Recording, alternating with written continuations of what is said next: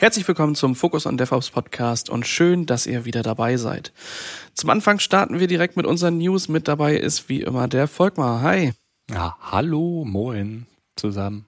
Diesmal haben wir nicht nur inhaltliche News, sondern auch was Organisatorisches mit euch zu besprechen. Ähm, je nachdem, wie ihr uns nämlich abruft, hat sich da etwas getan. Wir haben äh, auf einen anderen äh, Distributor für unsere Folgen gesetzt. Wir sind vom WordPress-Blog weg äh, hin zu Podigee, einem Dienstleister, der uns dabei hilft, möglichst viele Portale anzusprechen und dabei nichts mit Metadaten falsch zu machen und nicht darauf, äh, also die sind halt darauf spezialisiert, wir sind es nicht. Das ist ähm, dementsprechend zu beachten. Wenn ihr uns über einen Podcatcher abruft, packen wir euch auch nochmal hier den äh, Link zur Episode mit rein. Kann es entweder sein, dass ihr unsere Episoden deswegen kriegt, weil wir so schlau waren und H T T P Redirects im Blog eingerichtet haben, oder ihr merkt, dass das ähm, gar nicht mehr so richtig klappt, dann habt ihr entsprechend die Links dafür nochmal mit drin. Ja, also in Podcatcher eben was umstellen. Für diejenigen, die über Spotify, iTunes oder andere Aggregatoren drin sind, sollte sich nichts ändern, weil wir dort Änderungen vorgenommen haben.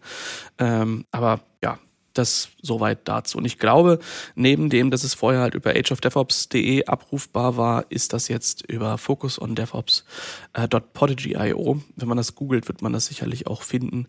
Und damit sind auch die Kommentare dahin gewandert. Also das einmal so als News und organisatorisches. Ähm, Ja, und damit direkt über, Volkmar, ja. Die News.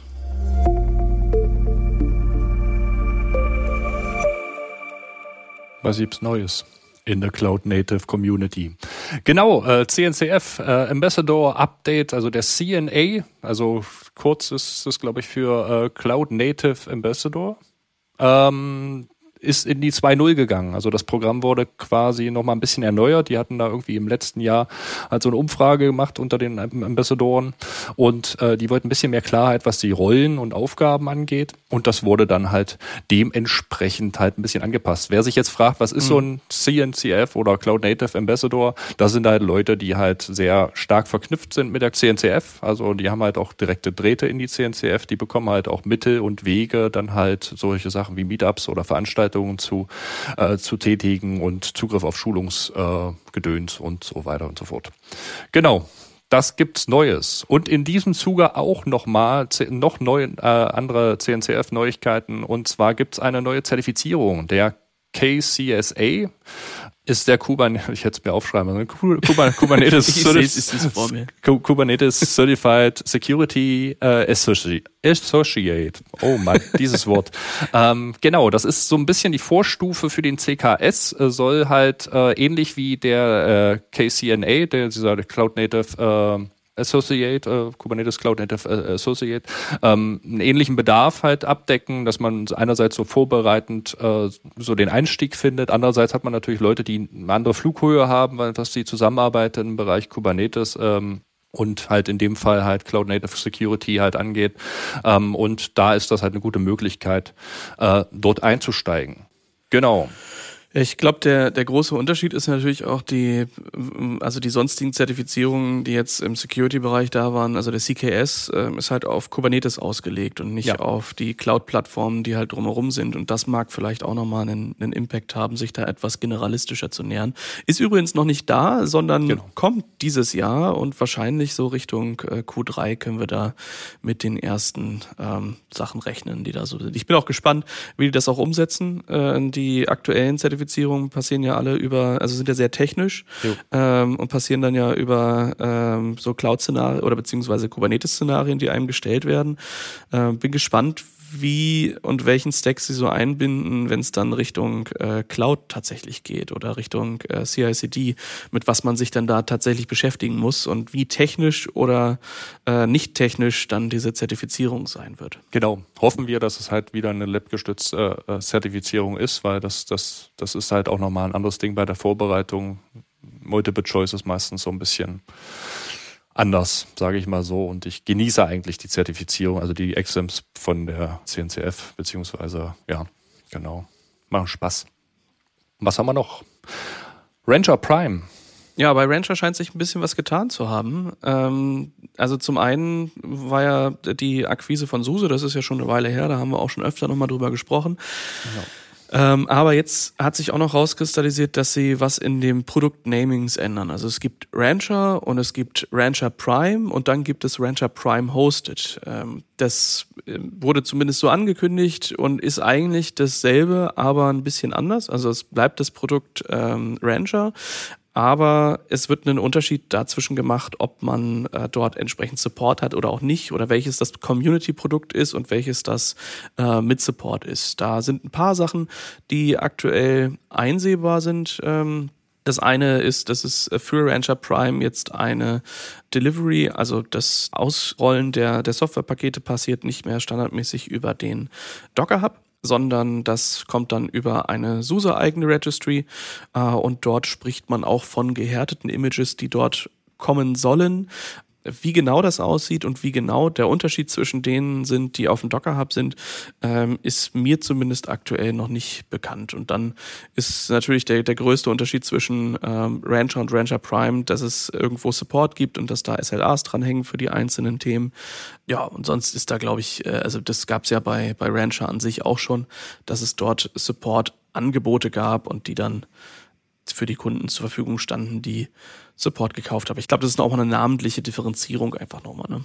Genau, genau. Das ist halt, dass man dann auch sich so ein bisschen von der Open Source dann halt abgrenzt und dann im Grunde den kommerziellen Anteil dann halt auch benahmt, anständig. Mhm. Genau. Dann habe ich in der Liste stehen, Volkmar, das Docker Release dreiundzwanzig. Hat's das überhaupt auf dem Schirm? Äh, nein, gar nicht. Das kam irgendwie so, aber wie aus dem Nichts. Ich weiß nicht, ob es jetzt äh, ja, eine Art von Disinteresse war, aber es war plötzlich da und es war groß. Also das ist halt, wenn man sich die, die Release-Notes anguckt, die sind äh, doch recht äh, üppig. Ähm, dementsprechend würde ich hier auch nur teilweise darauf eingehen. Die Build-Engine hat sich halt geändert. Also BuildX äh, mit, mit dem Build-Kit ist halt jetzt Default. Ist dann quasi halt der Alias gesetzt, äh, der halt Docker Build halt auf Docker BuildX Build setzt. Das ist halt eine Neuerung. Multinode-Builds sind damit halt auch möglich und halt das äh, Pullen von äh, Z S T D äh, Compressed Images, äh, beziehungsweise Image Layern, mhm. ist auch damit halt möglich. Genau, das ist das viel, viel mehr natürlich noch, weil halt im Grunde halt die, die äh, BuildX mit BuildKit da doch noch einiges mitbringt. Genau. Was haben wir noch? Ähm, gar nicht so unwichtig, und das war eigentlich so ein, so ein Punkt, der halt auch irgendwann mal wichtig wurde, ähm, dass die Möglichkeit, andere O C I-konforme Runtimes an an den Container-D quasi anzuflanschen. Ähm, das ist halt auch möglich. Also im Grunde gehen jetzt alle ähm, Container-D V zwei-kompatiblen äh, Runtimes wie Kata-Container oder Gvisor ähm, kann man jetzt dort dran bauen. Ist ja auch nicht besonders verwunderlich, ja? Also dass einfach das Ding ein bisschen breiter wird und auch die anderen Dinge, die im äh, genormten Universum Richtung Container halt passieren, äh, vernünftig mit integriert werden. Dafür gibt es, glaube ich, mittlerweile genügend ähm, O S-Distributionen, die mit ihrer eigenen Runtime und ihren eigenen ähm, Tools kommen, die Images bauen. Ich glaube, es ist heute nicht mehr der Fall, dass alle nur noch mit Docker bauen, ähm, sondern da gibt es ja schöne andere äh, Tools, die dann vielleicht in der Pipeline Dinge für einen tun, und dementsprechend macht es natürlich auch Sinn, die äh, sauber zu integrieren. Ne? Genau, absolut. Und das ist halt auch wirklich wichtig. Also bei C R I O hatten wir es halt schon immer, da diese Möglichkeiten, und das ist ja auch diese, diese Verbindung von Container Runtime zu C R I und äh, dann das Zwischenglied A P I dann halt mit Container-D. Ja, was kam noch dazu? Das ist, hört sich jetzt irgendwie so ein bisschen lapidar an, aber oder halt trivial, nennen wir es trivial, Docker-D Validate. Also ich habe jetzt die Möglichkeit, mit einem Validate-Attribut halt äh, die JSON-Config zu checken. Das ist ja ganz nett und ganz schön, dann weiß man, ob man es richtig gemacht hat und ob die Klammern auch alle richtig sind. Ähm, finde ich, finde ich super, genau. Weiterhin wurde äh, Overlay zwei als Default Storage Driver etabliert. Das ist für die Leute, die jetzt klassisch äh, Ext oder was weiß ich äh, für für Filesysteme fahren, äh, nicht nicht ganz so wichtig. Ähm, die die mit Btrfs oder Z F S unterwegs waren, da hat halt im Grunde halt Docker halt festgestellt, gut, dann nehme ich Storage Driver Btrfs oder Z F S statt Overlay zwei. Overlay zwei ist halt jetzt Default, und äh, Btrfs und Z F S kann man halt opt-in äh, dann entsprechend konfigurieren, wenn man das so möchte. Genau. Und das Killer-Feature schlechthin, der Loading-Spinner für den Docker-Copy-Job. Finde ich, finde ich riesig. Ja, man guckt nicht mehr ins Leere, man weiß jetzt, da passiert irgendwas. Ist super, äh, habe ich hiermit aufgeführt. Ja, aber viel, weiß viel. Weiß ich nicht, weiß ich nicht, ob das so das, das Killer-Feature ist. Ich fand viel interessanter, ein ähm, bisschen weiter unten, die Log-Driver-Option, dass du Richtung CloudWatch oder FluentD ähm, gehen kannst und dann ähm, da halt die, die Log-Daten abgreifen kannst. Oder ist das Hinsenden oder worum geht's dabei? Unvorbereitet. Weiß ich nicht. Sag du es mir. Abgreifen. Ja, Log-Driver to allow Äh, äh, Skipping Log Streams Creation in äh, CloudWatch, genau. Also die, die Integration von, ja, von Logs Richtung A W S oder FluentD, ja, dass da äh, Sachen auch abgegriffen werden können, das äh, ist eine interessante Geschichte. War mir zumindest überhaupt noch nicht bewusst, dass das, ähm, also dass das überhaupt ein Ding ist. Ähm, aber ich denke, dass das ist dann insbesondere für die, die ähm, mit einem Remote-Daemon arbeiten, ne? Genau. Und der kann sich ja mittlerweile auch überall befinden. Ja, da ist man so ein bisschen, vielleicht auch so ein Stück weit aus dieser Welt raus. Also das ist halt so. Aber das, das kann an der Stelle tatsächlich ein Ding sein. Wobei ich das trotzdem nicht als Killer-Feature will. Ich bleibe bei meinem Loading-Spinner, weil das Auge isst mit. Dass du den Spruch kennst. Das ist, man muss, man muss auch ab und zu mal ein bisschen was Optisches haben. Genau. Was haben wir noch? Istio eins, da bin ich gestern Abend drüber gestolpert, muss ich ehrlich gestehen. eins Punkt siebzehn ähm, hat halt ein bisschen was mitgebracht, also die eins Punkt siebzehn, so nennt sich äh, das Release. Ähm, da sind ein paar Sachen in dem Beta-State gerutscht. Ähm, Canary-Updates, äh, der Control-Plane und äh, Vision-Tags, das ist halt ein Thema, das in Alpha schon, äh, ich glaube ein paar Versionen vorher halt als Alpha schon äh, angegangen, ich glaube eins Punkt sechs sogar schon. Ähm, wurde Helm-Deployment in Beta, das finde ich halt interessant, weil jeder deployt halt Istio. Es muss einem halt klar sein, dass die Helm-Charts halt so reif sind, wie sie sind und äh, dass man da halt im Grunde das halt auch schon aufgestockt hat, weil man halt sieht, dass Helm halt so das Maß der Dinge ist, was Deployments angeht, ja, Auslieferung vom Istio-Stack. Mhm. Ähm, Genau. Was haben wir noch? Wir haben ja das Thema Gateway, das haben wir ja. Kubernetes hat ja mit der eins Punkt zweiundzwanzig, glaube ich, dann halt die Gateway-A P I dann ähm, eingebracht. Ähm, und das wurde jetzt, also ich sag mal so, angenähert. Also dass man dann im Grunde die, die Gateway-A P I, also voll Kubernetes-konform der Kubernetes-A P I dann halt mit angeglichen hat. Ähm, Dual-Stack-Support, das ist in aller Munde. Jede äh, Distribution, Technologie-Stack oder so versucht dann natürlich auch Dinge zu bedienen. Hier ist es halt auch so, der Dual-Stack-Support äh, gestartet in der eins Punkt sechzehn. Ähm, da wurden ein paar Fähigkeiten, ein paar Funktionen halt äh, mit dazugepackt. Äh, so kann ich halt zum Beispiel Services ähm, mit Single- oder Dual-Stack versehen, was dann halt auch wieder zum Beispiel die Möglichkeiten schafft, halt einen V vier Service mit einem V sechs Service über Umwege, über einen zusätzlichen Dual-Stack-Service zum Beispiel, äh, zu verbinden. Genau, was haben wir noch? Äh, zusätzliche Source-Adresse für Gateway, für Listener. Ach genau, das wäre dann halt auch so ein, äh, dass, dass ich dann halt im Grunde halt für die Listener im Grunde eine zusätzliche Source-Adresse ähm, platzieren kann, die dann halt Dual-Stack unterstützt. Ja. Mhm. Und was äh, auch ganz wichtig ist, das ist jetzt mal einfach mal so zur Kenntnis, weil die KubeCon ja nun bald ansteht ähm, und das vielleicht auch interessant sein könnte für den einen oder anderen, der halt ein bisschen Mesh-affin ist oder da mal hin möchte. Äh, Istio Day äh, ist halt so ein co-located Event äh, in Amsterdam am achtzehnten vierten Mhm. Ja, schön. Das ist auch was, was man ja äh, sieht im Endeffekt, die Projekte, die bei der C N C F etwas ähm, höher in der Graduation sind, dass die dann eben auch die Möglichkeiten bekommen, dort ähm, auf der KubeCon co-located Events zu kriegen und ein bisschen mehr Sponsoring auch zu bekommen, um da ähm, Austausch der Community dann auch auf den äh, Cube- und Cloud-Native-Cons zu bekommen.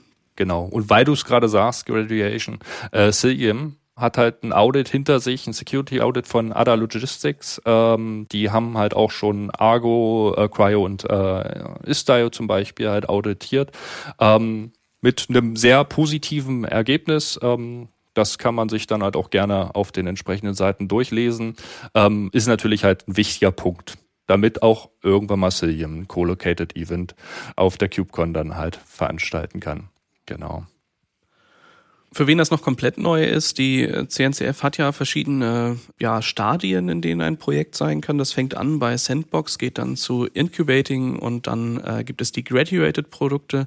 Das ist natürlich immer so eine Sache, wo ähm, bei jeder Erweiterung des Status halt auch ähm, bestimmte Kriterien erfüllt werden. Haben wir auch mal in die Shownotes gepackt, kann man sich mal durchlesen. Und so ein Security-Audit ist dabei dann eben ähm, gerade bei den Produkten, die äh, von Incubating Richtung Graduated wollen, ähm, ein wichtiger Bestandteil, der dann auch regelmäßig äh, mit durchgezogen wird, wo sich dann auch die C N C F drum kümmert. Gab es bei Kubernetes auch schon ein paar Mal und eben auch bei allen anderen, äh, die die Graduation da ähm, ja, aus dem Incubating-Status verlassen haben. Ähm, immer interessant zu lesen, vor allem auch zu gucken, wo ist man dann vielleicht selbst betroffen oder äh, was kann man da halt machen. Denn, äh, manches sind auch dann einfach äh, Empfehlungen, die da mit drinstehen, äh, wo in bestimmten Konfigurationsarten vielleicht auch Angriffsvektoren da sind, die man so vielleicht gar nicht gesehen hat. Und das äh, fand ich interessant zu lesen. Also ich glaube, bei Kubernetes war das Ding über zweihundert Seiten lang.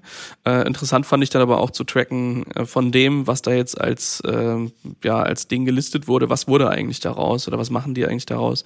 Äh, und das ist natürlich auch was, was die äh, C N C F dann mit überprüft und nachhält. Jo, das war's.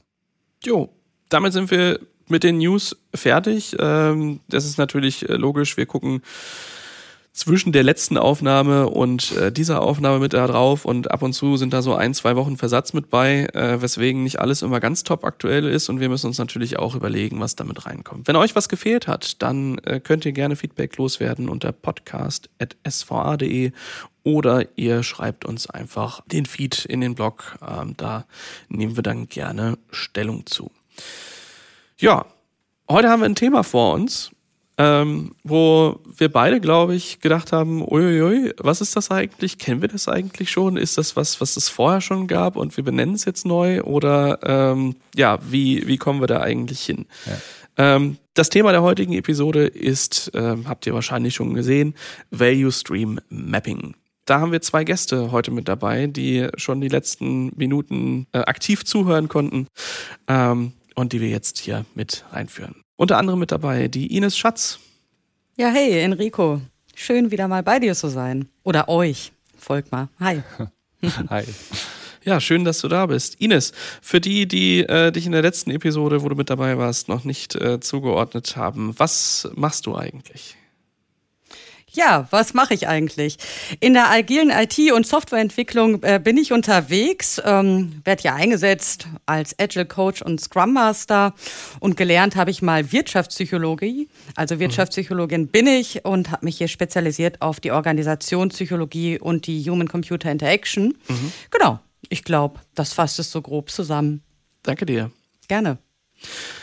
Außerdem mit dabei, der ist Sujivan Vijayakumaran. Hallo Sujivan. Hallo Enrico. Schön, dass du dabei bist. Erzähl doch mal kurz, ähm, was machst du so? Äh, ja, ich bin Solutions Architect bei, bei GitLab mhm. oder als Solutions Architect bei GitLab tätig. Äh, da kümmere ich mich hauptsächlich darum, um Kunden beim Einstieg, Umstieg auf GitLab zu unterstützen. Und da kommen dann halt ganz normale Themen wie, gut, hauptsächlich so DevOps-Themen und C I C D-Themen und wie man halt entsprechend dann die verschiedenen Funktionen von GitLab in den Enterprise-Editionen vor allem dann halt adaptieren kann, um dann den ähm, größtmöglichen Wert rauszuziehen.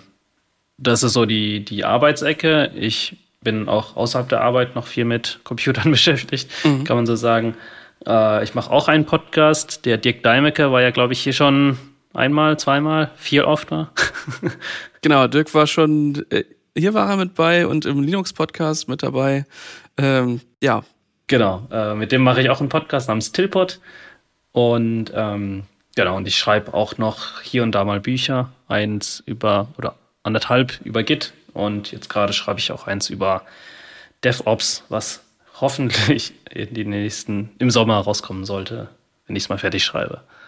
Ja, cool. Können wir natürlich die Links auch gleich noch mit in die Shownotes äh, mit reinpacken. Den Tilpod habe ich auch öfter mal äh, jetzt so mitgehört äh, und da sind so Sachen mit bei, wo ich dann auch ähm, Äh, also hier diese eine Brücke, diese E D A-Brücke, die war doch bei dir um die Ecke. Da, da ist, weiß ich, wegen diesem Podcast. Und immer wenn irgendwie jemand... Sodabrücke. Die Sodabrücke, genau. Es hat nichts mit, äh, mit Softdrinks zu tun, das steht schon mal fest. Genau. Ja, schön. Äh, Sudivan, wir sind ja über das Thema Value Stream Mapping damit reingekommen und ähm, da würde ich mir natürlich wünschen, dass du mal vielleicht ganz kurz erzählst, was, was versteht man eigentlich darunter? Was ist das eigentlich, dass wir so eine, so eine kleine Einleitung zumindest ähm, mal bekommen, was das eigentliche Thema heute ist? Ja, also grundsätzlich ist das Thema Value Stream Mapping eigentlich ziemlich alt. Ich glaube, das fing schon in den siebzigern an, neunzigern. neunzigern. Ähm, da gab es auch ein Buch namens Lean Thinking. Das kam dann äh, in Ende der neunzigern äh, raus. Und das hat so ein bisschen den, den Einstieg gegeben. Also grundsätzlich hat es gar nicht so viel mit I T zu tun. Äh, man kann es aber in der I T anwenden. Mhm. Ähm, Value Stream ist halt ja ein Wertstrom. Ich glaube, teilweise wird das im Deutschen mit Wertstromanalyse bezeichnet. Und ja, ich finde den Begriff auf Deutsch schrecklich. ähm, Da bleiben wir lieber mal bei Value Stream Mapping. Ähm, genau, also da muss man sich also angucken, okay, was ist denn überhaupt unser Value Stream? Und mhm. ähm, die kann man sich also aus verschiedenen Ecken angucken.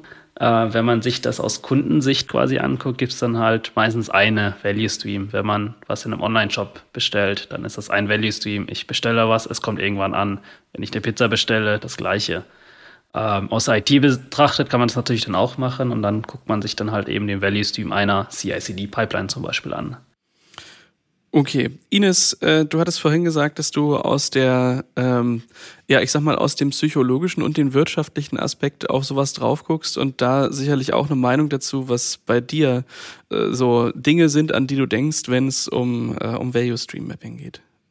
Ja, genau, äh, Enrico, da sind auf jeden Fall einige Assoziationen, die bei mir geweckt worden sind, auch als Südjevan gerade angesprochen hatte, dass das Thema in der I T Einzug erhält. Tatsächlich sehe ich das genauso. Also es erfreut sich immer einer größeren Popularität. Und woran ich dann direkt denken musste, ist, dass wir uns ähm, aufgrund der komplexen Arbeitsumwelten hierhin bewegen, dass wir nicht mehr Expertenteams haben, die vielleicht kurzweilig etwas an einem Produkt tun, mhm. sondern dass man sich immer mehr dahin ausrichtet, zu crossfunktionalen Teams, die ein Produkt ähm, über einen längeren Zyklus äh, begleiten. Genau. Und ähm, das hat natürlich doch mal Auswirkungen auf unseren Value Stream. Das ist ja nochmal ein ganz anderes äh, Konstrukt, was dort entsteht. Das heißt, im Endeffekt geht es um die Adaption dessen, was so im Lean-Management ist. Und ich kann mich ganz vage erinnern, das war doch irgendwie so rund um die fünfziger, dass Toyota angefangen hat, da Dinge zu machen. Über dieses Lean-Management reden wir, richtig? Genau, zurück geht das Ganze auf Toyota, dann fortgesetzt, wenn ich es jetzt in der richtigen Reihenfolge bringe, kommt da wieder Taylorismus in den Sinn, Henry mhm. Ford. Das heißt, wir sind hier im klassischen Fließband äh, Bereich, würde ich jetzt mal sagen, also oder Prozess viel eher dargestellt. Ne? Mhm. Ähm, wir erstellen einen Wert, bleiben wir beim Auto, einfach über eine Produktionskette hin zum Kunden. Ne? Und auf dem Weg dorthin bestreitet unser Produkt oder die einzelnen Komponenten vielleicht äh, verschiedene Abteilungen. Das heißt, wir müssen hier verschiedene Bereiche mit hinzuziehen und betrachten. Und hier ist der gravierende Unterschied zu dem, wie es heute ist. Wenn wir jetzt an ein ähm, ja, crossfunktionales Team denken, wo man eben versucht, diese Silos aufzulösen und die ganze Expertise in ein Team zu haben. Das bedeutet, wir haben hier jetzt ein, ja, ein ganz anderes Modell, eine ganz andere Art von einer Zusammenarbeit. Volkmar, siehst du Bereiche, ähm, wo du damit schon zu tun hattest, dass halt äh, mehrere Bereiche miteinander an einem Produkt arbeiten und das daraus dann irgendwie abzuleiten ist, wie ähm, ja wie, wie das halt im Manufacturing ist, also dass man halt Dinge zusammenbaut und da hinten ein Resultat rauskommt. Ähm, wie adaptierst du das bei dir in die I T? Also ähm, also einerseits habe ich schon in einem Produktionsunternehmen gearbeitet, da habe ich es dann halt am tatsächlich, also Teile, die dann halt aus verschiedenen ähm, Richtungen kommen. Also Teile werden produziert, die wiederum haben auch wieder Lieferanten, die dann halt äh, Materialien für die Teile bekommen, die dann, und so so stellen sich die Ketten zusammen. Ähm, in der Entwicklung ist das halt, glaube ich, ein ganz interessantes Thema, weil du ja viel, also du hast deine Dependencies, die dann wieder, also im Grunde halt Programme, die dann halt irgendwie auf Middleware dependen oder dann halt irgendwelche äh, Runtimes, die dann halt hinten rausstehen. Ähm, Und das ist dann halt ja auch so ein, so ein Value-Stream, ja, der dann halt irgendwo vorne reinfließt und hinten wieder rauskommt. Also in dem Bereich würde ich halt, ich sehe es meistens sehr technisch, ähm, ja, aber Wertströme sind natürlich deutlich komplexer. Also wir haben ja auch die verschiedenen Entwickler, die verschiedenen äh, Parteien, die dann halt dort dran, dran ähm, entwickeln, ja, und vielleicht sogar vorgelagert noch andere äh, Instanzen, die halt wiederum dafür sorgen, dass Entwickler da sind oder Entwickler befähigt werden zu entwickeln, ne? Mhm. Ähm, genau, das, denke ich, ist halt so ein Thema, ja. Gut, das heißt, wir gucken uns den Stream an von der Anforderung bis zur Umsetzung dessen, was die Anforderung irgendwie gemacht hat, und dazwischen ähm, haben wir dann eben verschiedenste Teams oder Mitarbeitende, die dafür sorgen, dass das dann passiert, und wir wollen insbesondere dann wahrscheinlich im, im Softwareentwicklungsprozess oder im I T-Prozess darauf gucken, wie wir dort die richtigen K P Is bauen, um dann nachzuvollziehen zu können, wo wir vielleicht irgendwelche Bottlenecks haben oder wo vielleicht irgendwas äh, suboptimal liegt oder wo wir äh, eine Verschwendung von Ressourcen oder Zeiten oder sowas haben, ähm, um naja, wahrscheinlich dann den Prozess weiter optimieren zu können. Äh, genau. Ähm, ich, ich denke... Es lohnt sich da auch erstmal mal einen ganz nicht technischen Blick mal drauf zu werfen. Und zwar hatte ich ja gerade auch mal kurz angerissen mit, äh, mit einer Pizzabestellung, mhm. ähm, weil ich glaube, das ist so ein Beispiel, was vielleicht hoffentlich meine Mutter auch verstehen könnte, ähm, was es da für Probleme gibt oder Probleme geben kann, äh, weil ich glaube, jeder weiß so ungefähr, wie es in so einer Pizzeria abläuft. Weil letztendlich fängt ja die, die, die erste Sache ja schon damit an, so okay, die Bestellung kommt an. Und äh, die kann ja auf verschiedene Arten schon mal passieren. Das kann telefonisch sein, das kann vor Ort sein, das kann äh, per Fax sein, per App sein, äh, sowas in die Richtung. Und da kann es ja schon zu Verzögerung kommen. Also, weil wenn man direkt vor dem Pizzabäcker steht, ist es natürlich einfacher, als wenn es dann halt äh, dauert. Und da ist natürlich für, für den Besteller ja erstmal relevant ein paar Punkte. Was ist denn da relevant? Halt, wie schnell ist das halt auch da? Und dass es halt schmeckt. Mhm. Aber wenn das halt zu lange dauert oder irgendwie kalt ist oder sowas, dann ist das dann so, ja, schön, dass ich jetzt eine Pizza habe, die ist leider kalt. Das hilft dann halt einem nicht. Wäre halt auch gut, wenn das drauf ist, was drauf sein soll, ne? Ja, genau, das ist nämlich auch noch ein was drauf ist. Punkt, genau. Dass man nicht irgendeine Pizza bekommt, äh, sondern die passende. Und bei so einer kleinen Pizzeria ist es ja eigentlich relativ simpel, weil da ist wahrscheinlich die Auslastung nicht so hoch, dass sich da was äh, großartig, dass da großartig große Bottlenecks da sind. Mhm. Aber wenn man das irgendwie eine größere Pizzeria hat, wo dann halt äh, mehrere Öfen vielleicht noch gibt, wo nicht unbedingt jeder Ofen die ganze Zeit immer an ist, weil die Auslastung über den Tag ja auch immer unterschiedlich ist, dann wird schon mal spannender, weil es dann ja einen gewissen Handoff gibt zwischen verschiedenen Personen. Also eine Person, die zum Beispiel am Telefon die Bestellung entgegennimmt, eine Person, Die, äh, und die Info läuft dann ja weiter zu der Person, die die Pizza belegt letztendlich, dann zu der Person, die am Ofen steht, und dann auch noch äh, die Person, die hinterher dann den, äh, die Pizza dann ausliefert. Und an jeder Stelle kann es zu Fehlern kommen, weil Pizza Hawaii wurde geordert und eine Pizza Margarita äh, wurde ausgeliefert. Das ist dann halt nicht so praktisch. Oder wenn es dann halt, wenn keine Lieferanten da sind. Mhm. Und das ist dann halt ähm, unpraktisch, wenn da, oder schlecht, wenn da halt Bottlenecks passieren, die nicht passieren sollten. Ja, aber das gilt es dann zu identifizieren, ne? Also das ist, das ist ja eigentlich der mhm. Punkt des Mappings dann, das, also dass man halt versucht, dann halt wirklich die Punkte zu identifizieren, wo hängt's. Also der, der Anrufer geht nicht ran bei der Pizza, das ist noch relativ einfach zu lösen, glaube ich. Ja. Ja, dann hängt's gleich ganz vorne und der ganze Prozess rennt nicht los. Aber die Zwischenpunkte, also je tiefer man reinsteigt, umso komplexer wird's ja und umso komplizierter wird's dann am letzten Endes auch. Ja, genau. Wichtig ist auch, es ist kein Prozessmapping, sondern ein Value-Stream-Mapping. Also man guckt sich mehr äh, die Schritte im Groben an und nicht unbedingt jedes einzelne Teil. Also man geht jetzt nicht hin und sagt, dass, wie man genau jede einzelne Stück Salami auf die Pizza packt, äh, aber halt nur generell, die Pizza wird belegt, was hm. natürlich dann, ähm, ja, Äh, übersichtlicher ist, weil ansonsten kommt man dann in Prozessmapping und das ist eigentlich das, was man nicht haben möchte.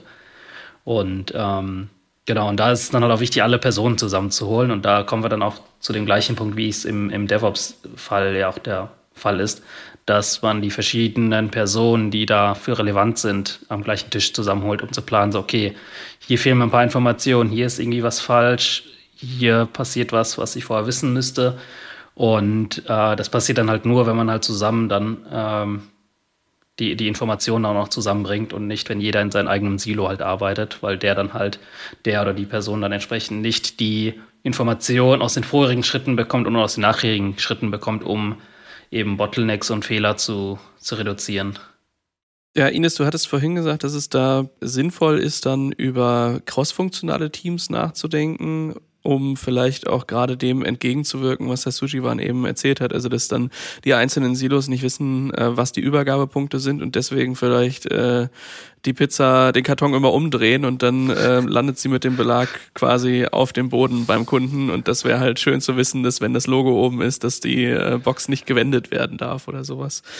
Deswegen stelle ich mir da die Frage, was ist da Ähm, dann insbesondere in der Kommunikation wichtig? Ist das für jeden wichtig? Oder ähm, was sind da so die, die Herausforderungen auch? Ja, also Kommunikation, Enrico, ist, glaube ich, da, da hast du es schon benannt, eine der größten Herausforderungen bei der ganzen Geschichte. Wenn wir uns äh, vorstellen, wir haben ein Team äh, mit unterschiedlicher Fachexpertise, vielleicht neu zusammengekommen.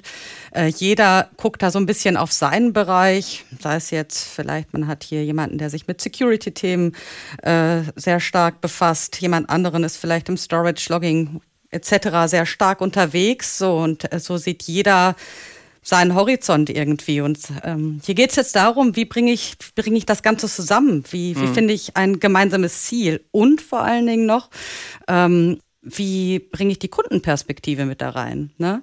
Weil unser Value Stream ist ja darauf ausgerichtet, tatsächlich ähm, den Kunden einen Wert zu liefern. Und der Kunde hier selbst ist die Quelle für den Wert. Das heißt, wir müssen hier jetzt irgendwie noch schauen, in, in diesem Pizza-Beispiel, ähm, was ich ganz ganz handgreiflich gerade fand, da hat mir das so ein bisschen gefehlt am Ende. Am Ende ist der Kunde noch und der Kunde beurteilt unsere Pizza. Der sagt, die hat super geschmeckt oder boah, ich fand das super, dass ich lange warten musste. Ich wollte nämlich eh erst zwei Stunden später essen. Also wir, wir brauchen irgendwie dort eine Rückmeldung, weil darauf äh, arbeiten wir hin und ja, das ist unsere Quelle. Ähm, da sind auch wieder viele Parallelen, die ich aus ähm, einer Fertigungskette halt sehe. Ich glaube auch da, äh, wenn man am Band steht und Dinge macht, also bleiben wir beim Auto oder gehen wir zu irgendwas anderem Technischen, was entwickelt wird, ist es auch dort ja üblich, dass die Mitarbeitenden ja nicht nur in einem Schichtsystem meistens rotieren, sondern auch in ihren Rollen regelmäßig wechseln, weil Naja, man auf der einen Seite wahrscheinlich vermeiden will, dass man immer nur dieselbe äh, Tätigkeit hat und dass es dadurch monoton wird. Und auf der anderen Seite kann man dadurch natürlich auch eine Awareness dafür schaffen, was in anderen Rollen halt drin ist. Ähm, ist das Zufall oder ähm, ist das einfach eine, eine, äh, eine Good Practice, die wir da adaptiert haben?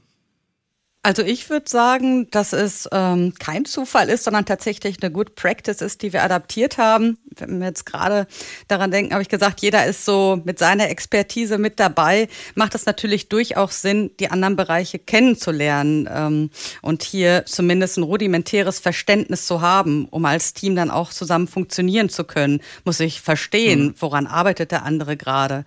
Oder auch äh, wenn wir jetzt hier an äh, Ausfallzeiten denken, wie Krankheit, Urlaub, äh, gerade Krankheit ist so ein Fall, ne? Ein Entwickler arbeitet an einer Geschichte, äh, soll fertig werden, fällt aus. Ja, und wenn jetzt das Wissen nicht über das gesamte Team gestreut ist, zumindest ein wenig, ja, dann bleibt es liegen. Und wir haben eben genau das, was wir nicht haben wollten, nämlich Wartezeiten. Mhm. Ja, das ist Ähm natürlich tatsächlich dann halt auch ein Vorteil, dass man dann die Überschnittspunkte hat, um gegebenenfalls auch, wenn der Schuh drückt, halt natürlich die Leute verlagern zu können. Aber es hat sicherlich auch Grenzen. Also wenn ich jetzt beim Auto, ist es wahrscheinlich ein bisschen bisschen besser zu, zu matchen. Also der Lackierer wird jetzt nicht irgendwelche Teile zusammenbauen. Also das bedeutet, man hat ja auf so einem Value-Stream dann irgendwelche Abstände, die dann halt, wo die Cross-Funktionen vielleicht nicht mehr greifen. Spielt das eine Rolle in irgendeiner Weise bei diesem Thema? Ja, definitiv. Also weil wenn man sich Man kann sich das Ganze mit dem, mit dem Pizza-Beispiel ja auch auf die, ähm, kann man das ja auch ein bisschen adaptieren auf, äh, auf die I T. Weil wenn wir jetzt gucken, so okay, wenn jetzt das reine Softwareentwicklungsteam ist jetzt quasi das Team, was die Pizza entwickelt quasi, äh, dann hört es halt da auf, bis es irgendwo deployed wird, äh, also an den Auslieferer aus, übergeben wurde. Und dann fehlt ja meistens dann ja doch dieser Feedback-Zyklus, äh, der dann vom Kunden dann eventuell kommt.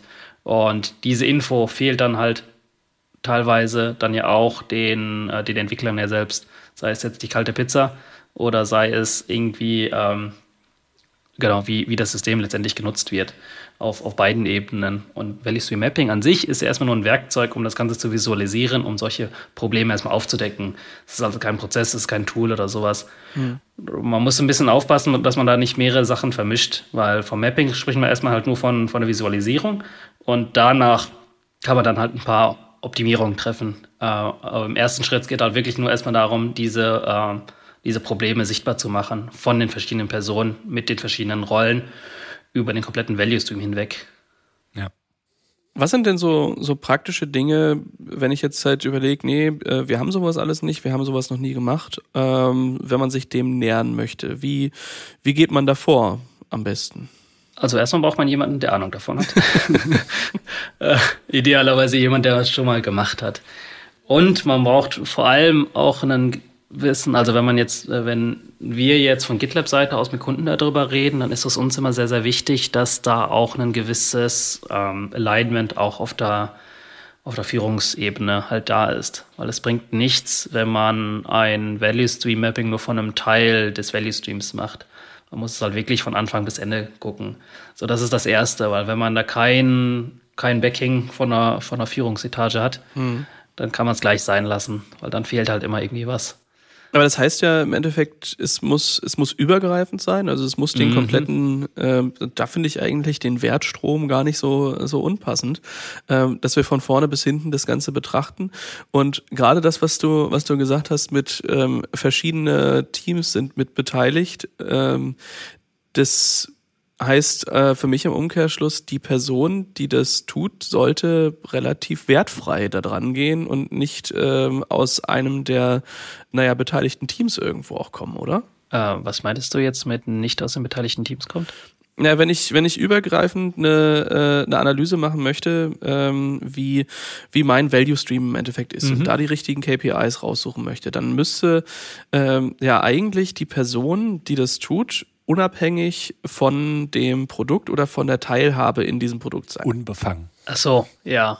Also wenn ich jetzt der, der Verantwortliche für Teilbereich äh, drei bin und es gibt noch acht Teilbereiche um mich drumherum, dann könnte ja natürlich ein äh, negativer Impact dadurch passieren, wenn ich das selbst äh, für den gesamten Value Stream mache, dass ich insbesondere sehr viel Wert darauf lege, dass mein Bereich gecovert ist, ja. währenddessen ich den anderen vielleicht äh, ausklammer oder ich gucke vielleicht besonders stark bei anderen rein, äh, bei mir aber nicht so sehr, damit mein Bereich halt äh, besser aussieht, irgendwie sowas. Ja, also letztendlich sprichst du auf den sogenannten Value Stream Stream Facilitator an, also der, der Person, mhm. die das Ganze halt ausführt und die sollte schon neutral sein und nicht direkt Teil des Value Streams sein, weil genau dann kommt zu den Pro- oder kann es zu den Problemen kommen, die du angesprochen hast, also schon ein guter Punkt, ja. Genau, so was denn nämlich dann noch, noch mit reinspielt ist, äh, also neben darauf, dass man das Backing von der Führungsetage dann letztendlich hat, ist, dass man dann auch wirklich von jedem Teilteam oder von jedem Team des Value Streams dann auch entsprechend die Person mit einbringt. Mhm. Äh, wenn man jemanden da rauslässt, ah, braucht man nicht, dann ist das so ein bisschen so, ja, okay, dann fällt halt wieder was raus. Wenn man zum Beispiel den Pizzalieferanten aus der Pizzeria rauslässt, äh, weil dann denkt man so, ja, da liefert ihr eh nur aus, bringt das dann halt auch nichts, wenn man dann nicht weiß, okay, wie braucht er vielleicht die Sachen zügiger oder halt eben äh, bereitgestellt, damit das besser, schneller ausliefern kann und besser einsortieren kann, vor allem wenn es eine größere Pizzeria ist. Ne? Deswegen sollte man da wirklich schon gucken, dass man da den kompletten Value Stream damit abdeckt. Mhm. Also einerseits hat man dann natürlich die Punkte, die man dort festlegt und andererseits kann man dann halt natürlich zum Beispiel sehen, dass man, wo Knoten entstehen, wo ich halt äh, Optimierungsbedarf habe. Ich hatte jetzt verstanden, Feedback ist natürlich auch ein ganz interessantes Ding. Wenn ich den Pizzaboten habe, äh, der das ausliefert, dann ist der der, der Feedback-Empfänger, der im schlimmsten Fall, wo das Feedback gar nicht mehr zurückläuft, in die eigenen äh, einzelnen Punkte. Das ist, glaube ich, ein ganz interessanter Punkt. Mhm. Dient es auch dann dazu, halt äh, eventuelle Teilschritte nochmal zu modularisieren, weil sie zu vollgepackt sind. Also ich habe ja Schritte, also wenn ich wenn ich so eine Kette, also Telefonist, ja. äh, also hier der Telefonierer, der der die Pizza backt, der der die Salamischeiben drauflegt und der der es ausliefert. Und wenn die ersten drei Sachen eine Person sind, dann ist das natürlich erstmal nicht gut, weil da passieren dann Dinge, ne? Ja. Dass man das dann halt damit auch nochmal ein bisschen modularisieren kann.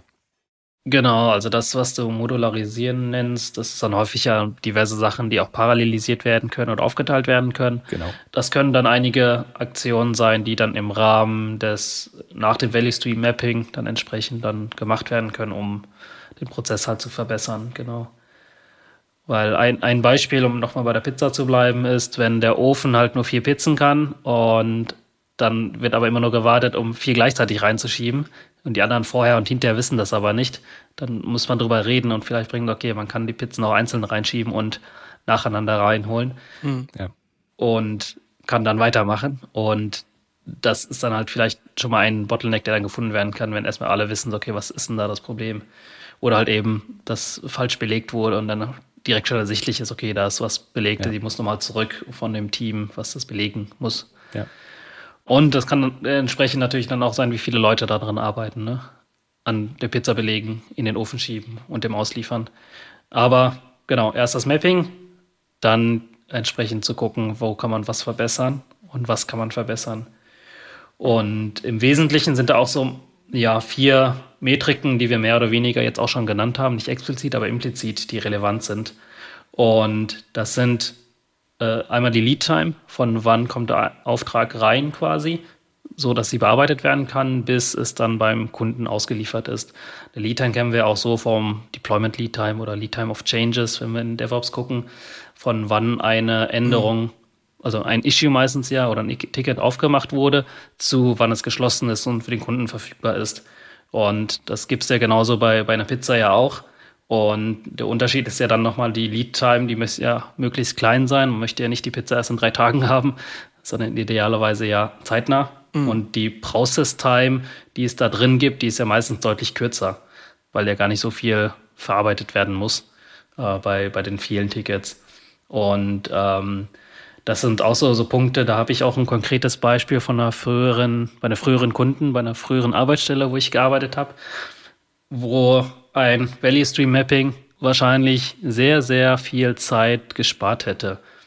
Ich nenne jetzt natürlich keinen Kundennamen, aber äh, da war es dann halt so, die hatten von verschiedenen Teams, also es, gab, es war ein Infrastrukturteam, die haben, na, wie heißt, äh, Netzwerkfreigaben, äh, Firewall-Freischaltung mhm. für verschiedene Teams, von verschiedenen Teams zu verschiedenen Teams freigeschaltet.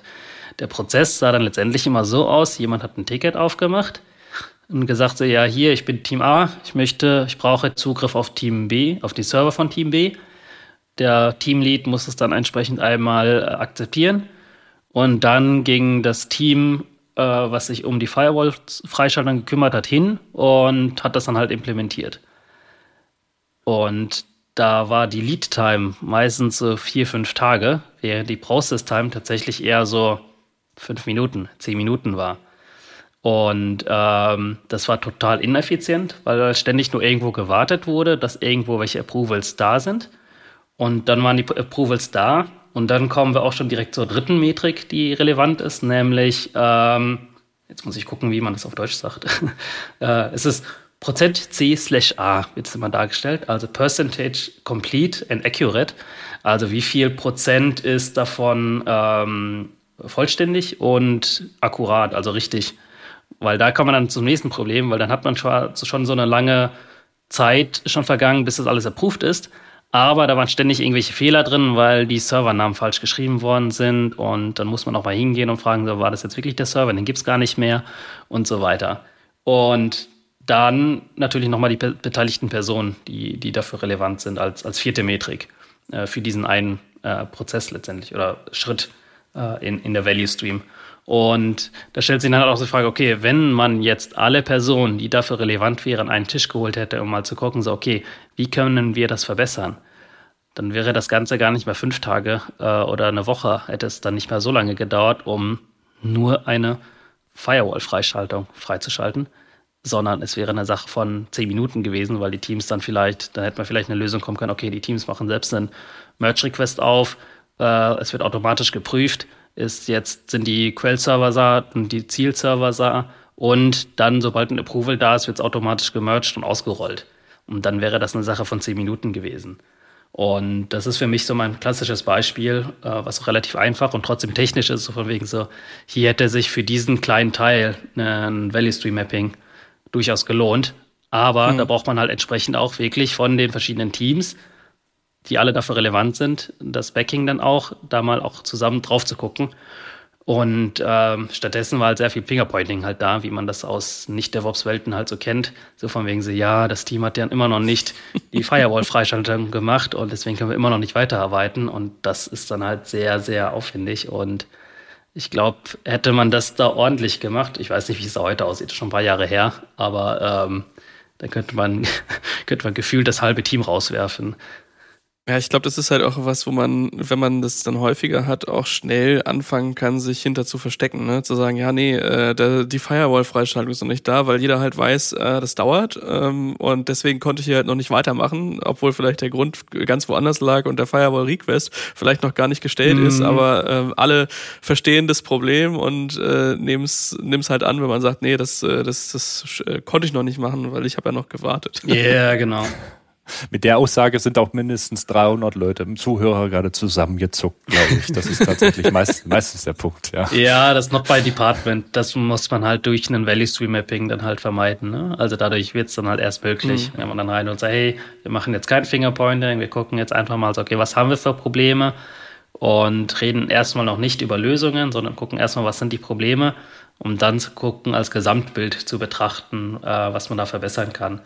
Weil was ich im Kontext mit Kunden halt immer sehe, ist, äh, weil wenn wir über GitLab Ultimate zum Beispiel sprechen, äh, wo es halt viel um Security-Tooling geht und Vulnerabilities geht, ist halt auch immer die Frage so, okay, wie, wie und wann werden die Security-Vulnerabilities gefixt? Und bei einigen Kunden kam dann auch im Rahmen eines Value Stream Mappings dann raus, so von wegen so, ja, bisher war es dann halt so, da gab es dann halt irgendein Security-Tool von irgendeinem bestimmten Vendor, also auch erstmal egal was und welches, was nur das Security-Team angeguckt hat und es gab überhaupt keine Feedback-Schleife zum Entwicklungsteam. Äh, die konnten keine Vulnerabilities sehen, äh, sie wurden irgendwo erfasst, aber keiner hat da drauf geguckt. Entsprechend wurden sie auch nie gefixt, außer wenn mal was manuell benachrichtigt wurde. Quintessenz ist dann halt zu gucken, okay, wie kann man das automatisieren, gibt es da ein bestimmtes Tooling, gibt da einen bestimmten Prozess, aber erstmal muss man gucken, was ist falsch, um dann zu sehen, so okay, da lohnt sich was zu verbessern. Und da lohnt es sich auch zu verbessern, weil nicht jeden Schritt lohnt es sich zu verbessern, nur weil man da einen Optimierungsbedarf sieht. Und das ist auch so ein, so ein Teil vom, vom Value Stream Mapping, dass man sich das Gesamte anguckt, um dann zu gucken, wo können wir das meiste rausholen und nicht nur einen, einen kleinen Schritt, wo man sich zwei Minuten spart. Das, da kann man sich die Arbeit schon fast sparen. Ja. Das ist aber auch ein guter Punkt, ne? Auch automatisierte Prozesse können dann halt nochmal in Betracht gezogen werden und dann natürlich äh, entsprechend optimiert mm. werden, weil gerade wenn du dann halt sagst, ich überprüfe dann halt das Resultat, ich muss dann halt abgleichen oder halt auch gucken, wie lange ist der Lauf eines Builds oder halt im Grunde halt vielleicht äh, C V E-Scanning und Austauschen von Images, die dann halt äh, vielleicht anstehen. Das ist ja dann halt auch ein Thema. Mhm. Ne? Also nicht nur, dass Menschen halt eine Rolle spielen, natürlich auch vorhandene automatisierte Prozesse können dann nochmal auf den Prüfstand gelegt werden. Mhm. Genau, und da ist noch der Punkt mit dem, wie vollständig und akkurat die Informationen sind, die zwischen den Teams dann auch oder zwischen den Schritten dann laufen, halt wichtig. Weil es bringt dann halt nichts, wenn dann irgendwie was automatisiert ist, aber dann steht da halt immer nur die, ja, die Hälfte der Informationen, die man eigentlich braucht. Dann kommt halt wieder eine Feedback-Schleife zurück, so ja, was, was braucht ihr denn hier? Und muss noch was nachgehakt werden, dann zieht sich das halt nochmal deutlich länger, die, die Lead- oder Process-Time dafür. Das heißt, da muss man, kann man dann gleich gucken, dass man das auch möglichst verbessert und so optimiert, dass möglichst wenig äh, Fehler auch weitergegeben werden. Hm. Okay, damit haben wir ja schon mal dann darüber gesprochen, wie man das macht. Ines, was ich dich da gerne mal fragen würde, ist, ab wann braucht man sowas eigentlich überhaupt? Also braucht das jeder und ähm, oder gibt es halt irgendwie auch Größen oder gibt es auch Sachen, wo man pauschal sagen kann, nee, äh, wenn alles gut läuft, brauche ich sowas vielleicht gar nicht? Ja, also ich würde sagen, es gibt einfach bestimmte Indikatoren, die man beobachten kann, um zu sagen, wow, ähm, Das wäre mal gut, wenn wir mal so einen Workshop machen und uns alle an einen Tisch setzen, um, wie der Sütjevan das gerade so schön beschrieben hatte, eben diese ganzheitliche Perspektive zu erhalten, um ins Gespräch zu kommen, die Technik zu betrachten, aber schauen, äh, ja, äh, wie beeinflussen wir als Menschen das Ganze, das in unserer Zusammenarbeit mit Hinblick darauf. Und was dort ähm, einfach Indikatoren sein können, sind, äh, ja, dass wir unsere Ziele vielleicht nicht erreichen, die wir uns gesetzt haben, dass wir Engpässe haben, dass ein Bottleneck besteht, dass wir ähm, zu viel oder zu wenig machen, dass Konflikte im Team bestehen, dass es zu Streitigkeiten kommt, dass dieses Fingerpointing, was äh, gerade ja auch beschrieben wurde, auffällt.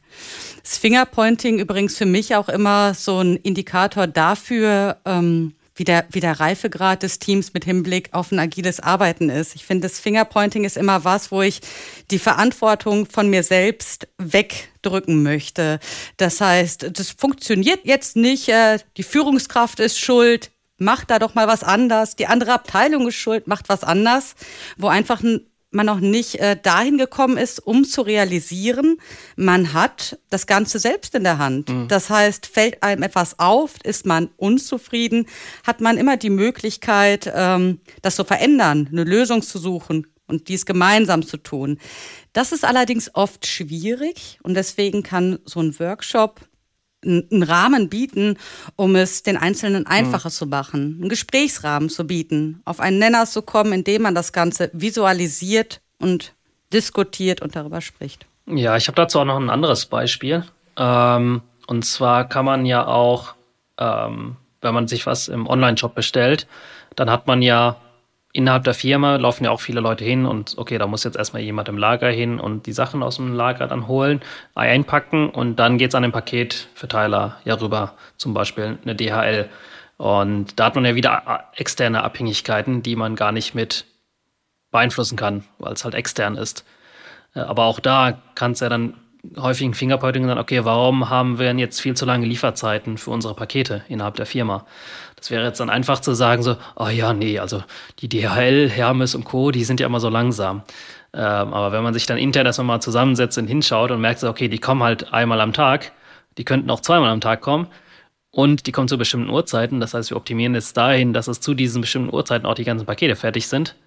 Dann hat man schon sehr, sehr viele Probleme behoben, ohne dass der, der Zulieferer quasi oder der Partner, der damit unterstützt, was ändern oder tun musste, ne? Und ähm, das ist halt auch so, so ein klassisches Beispiel, finde ich, wo dann halt ja auch externe Abhängigkeiten, die man hat, die hat man ja zwangsläufig überall irgendwo, äh, kann man halt da trotzdem mit, mit einbinden, wenn man halt entsprechend auch den ganzen Value Stream betrachtet und nicht nur einen kleinen Teil davon. Ja. Zusammengefasst würde ich also sagen, Value Stream Mapping ist etwas, was Ähm, wo jeder eine Awareness für haben sollte. Also jeder, der im Team arbeitet, das Abhängigkeiten an andere Personen, Teams oder Zulieferer hat, sollte so ein bisschen im Blick behalten, was, was sich in, in, äh, ja, in dem Kreis der Person befindet, ähm, und gucken, wie vielleicht auch die Perspektive anderer ist. Das klingt jetzt für mich erstmal nach das Grundlagen, die wir auch aus der Kommunikation im Endeffekt kennen. Mhm. Ähm, und darüber hinaus sollten insbesondere diejenigen, die ähm, einzelne Gewerke wiederum verantworten, gut im Blick haben, wie der, äh, wie, naja, ich sag mal, wie der Verlauf innerhalb des eigenen Gewerks läuft und dann aber auch das Interesse haben, einmal ein bisschen rauszuzoomen und zu schauen, äh, wie sind eigentlich die Übergabepunkte zwischen den verschiedenen Gewerken, und äh, da muss dann halt immer drauf geguckt werden, was, äh, also was ist eigentlich die Kundenanforderung und was ist das Resultat, was hinten rauskommt. Äh, ich denke die ganze Zeit äh, so ein bisschen auch daran, wenn wir bei der Pizza bleiben, ähm, dass ich im Endeffekt auch selbst mit in der Qualitätssicherung sein sollte und vielleicht die Pizza, die ich zubereite, auch selbst mal essen sollte, um auch rauszufinden, ähm, ist die halt eigentlich wirklich gut. Das hattest du zwischendurch schon mit der, der Vollständigkeit und der, ähm, ähm, jetzt fehlt mir das Wort für akkurat als, äh, als Adjektiv. Ihr wisst, was ich meine, dass es halt dann auch von der Qualität her wiederum ähm, passt. Heißt, geht alle was an, ist bedingt technisch, ähm, kann mit vielen technischen Hilfsmitteln unterstützt werden, ähm, ist aber eher ein, ein prozessuales Thema, dem sich jeder widmen muss, eigentlich, oder? Ja, also es ist halt einmal von einzelnen Personen, aber halt auch weiter oben hin, ne? Also es muss dann ja von jedem betrachtet werden. Wenn ich so mit den Kunden spreche, hm. wenn man sich dann halt die, vor allem die C I C D-Toolchain halt anschaut, dann sehe ich halt vor allem, dass viele, äh, mit denen wir sprechen, äh, ist halt häufig die Leute, die das GitLab betreiben, und denen ist meistens relativ egal, wie die Teams damit arbeiten, Hauptsache, weil sie hören halt nur so, ja, wir müssen hier, die Teams nutzen die GitLab, wir betreiben das GitLab, wie sie es nutzen, ist uns relativ egal. Das hilft dann relativ wenig, um das Beste aus hm. GitLab oder x bei anderes Tool letztendlich dann halt auch zu, zu ziehen. Und da braucht man halt immer schon eher jemand weiter oben, der dann da halt drauf gucken kann und sagt, okay, wir möchten jetzt das Beste daraus ziehen, mhm. aus dem ganzen Prozess und nicht nur einen Teilprozess daraus. Und deswegen ist es schon viel wichtiger weiter oben äh, in der Führungsebene, dass da das Verständnis da ist, um das Ganze mal zu machen und anzuschauen. Mhm. Weil ich habe, glaube ich, nur, also ich betreue hauptsächlich deutsche Kunden, Deutschland, Österreich, Schweiz, wobei mein Hauptfokus auf deutsche Kunden sind. Und was man halt viel sieht in diesen deutschen Firmen ist, es gibt halt auf technischer Ebene wenig Überblick äh, und wenig Verständnis, da die komplette Entwicklungs, den Entwicklungszyklus so wirklich mal zu verschlanken und zu streamlinen. Mhm. Ich kenne genau einen Kunden, dem ist das sehr wichtig, der kann das deutlich besser erklären als ich, den sieht man, da hat er da richtige Vision, das ist dann auch noch ein Bankenkunde spannenderweise.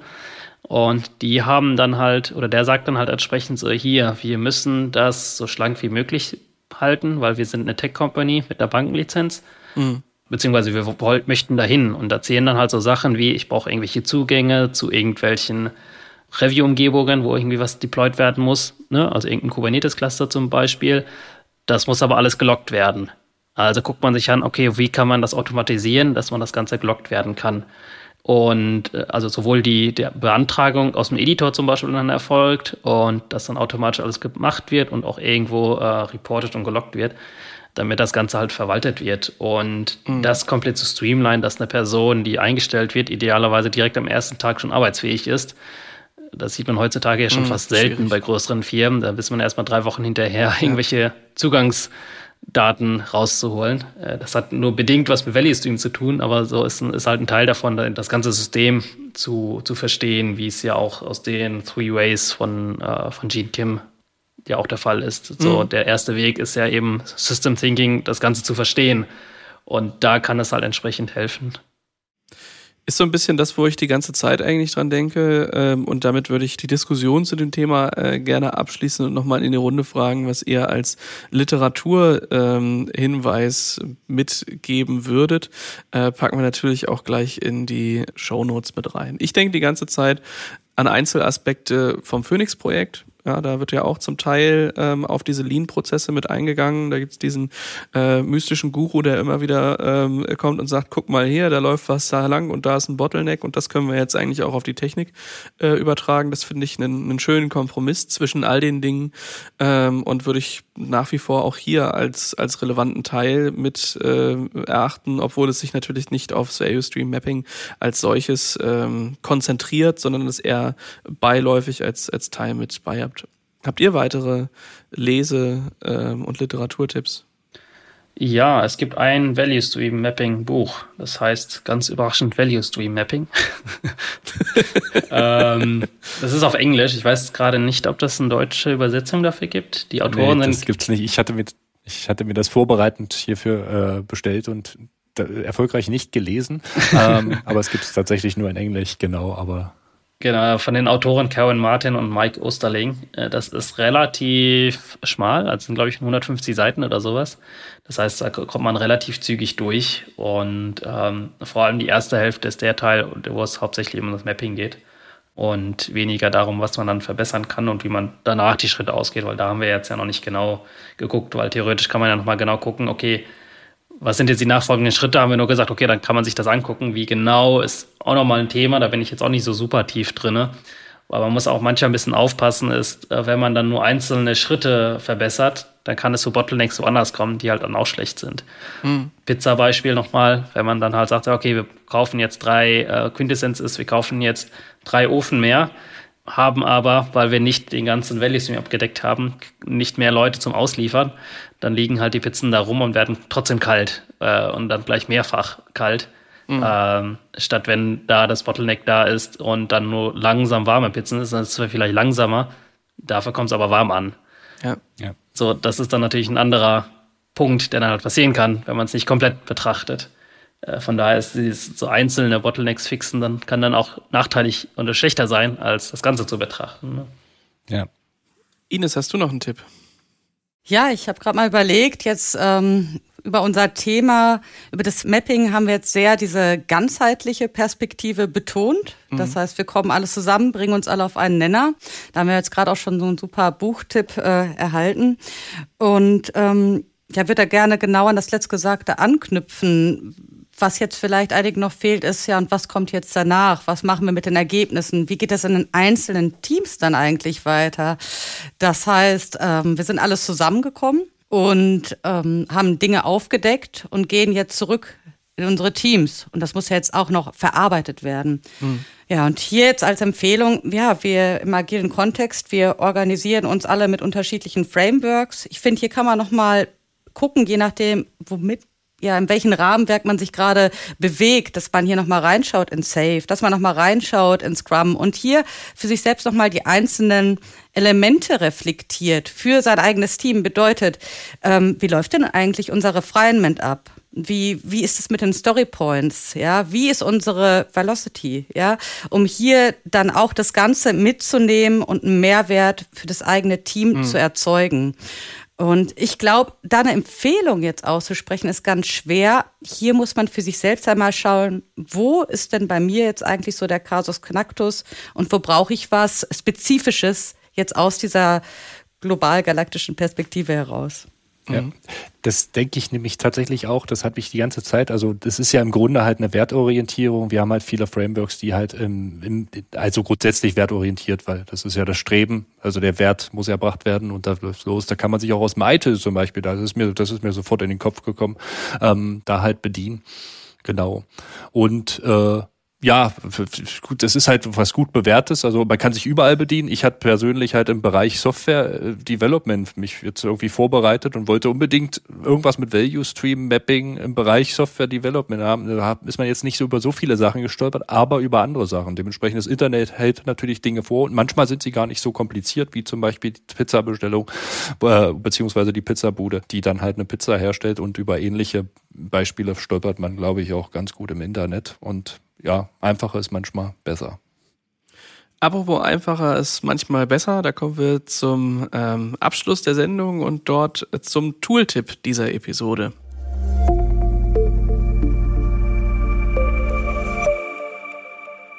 Volkmar, was haben wir da ausgegraben?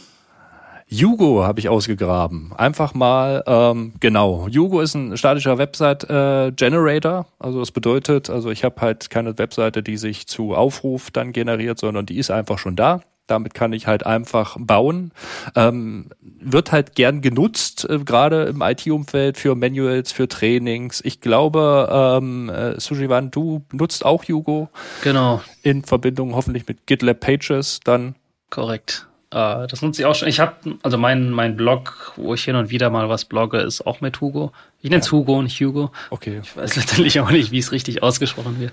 Aber ist auch egal. Äh, genau. Ähm, was ich da praktisch finde, ist, es ist halt verdammt schnell. Ja. Mhm. Weil ich hatte diverse andere schon mal im Einsatz gehabt. Ich glaube, Pelican war irgendwie Python-basiert, meine ich. Da hat es dann halt dreißig Sekunden gedauert, bis dann halt ein paar Seiten generiert worden sind. Und mit Hugo sind es halt drei Sekunden oder sowas. Das ist dann halt schon schön. Ja, und es ist einfach. Ja. Es ist einfach und überschaubar. Also sich jetzt mit solchen Frameworks wie, also React ist es ja nicht, aber dann wäre das ja Gatsby, glaube ich, im React-Bereich oder Grissom im Vue-Bereich oder so. Das ist halt schon ein Ding, wenn man sich damit beschäftigt. Und Hugo hat man eigentlich einen sehr niedrigen Einstieg. Man kann halt relativ schnell was kreieren. Ich finde halt Markdown riesig, dass man das da halt da einfach reinpumpt und es funktioniert.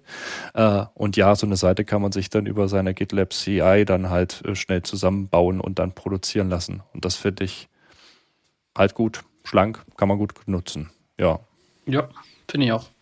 Wir nutzen es tatsächlich bei uns auch äh, zum Teil in unserem ja, Bewerbungsprozess irgendwo auf. Wir haben so ein paar Code-Challenges, die wir halt rausgeben äh, und da sind dann halt meistens auch Testsysteme bei und da nutzen wir das, um die äh, die verschiedenen Steps und auch die Zugangsdaten quasi rauszupacken, rendern dann eine getemplatete Page raus und geben das dann halt den Challenge-Teilnehmern als, als Page und können dann halt auch recht schnell äh, einfach die einzelnen Elemente wieder löschen. Das äh, geht da halt sehr gut. Und was ich auch äh, sehr gut finde, ich bin dann, also ich bin meistens sehr technisch äh, und selten kreativ.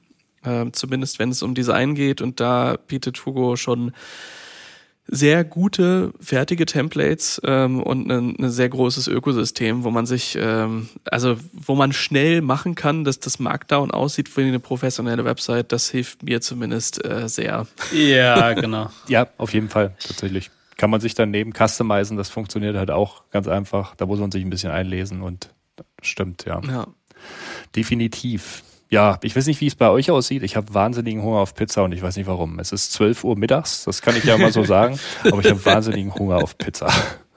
Ja, das geht mir, das geht mir genauso. Ja, und dann sind wir schon ähm, am Ende unserer Episode. Es freut uns natürlich immer, wenn ihr uns Feedback da lasst. Das könnt ihr entweder über die Kommentarfunktion machen oder ihr schreibt uns an podcast at s v a punkt d e.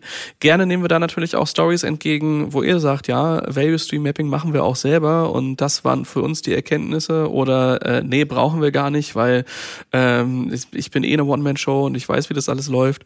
Ähm, also von daher gerne das Feedback äh, loswerden.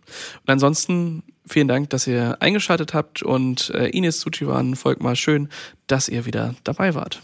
Ja. Schön, dass wir dabei sein durften. Danke. Jo, danke auch. Dann bis dann. Tschüss. Bis dann. Ciao.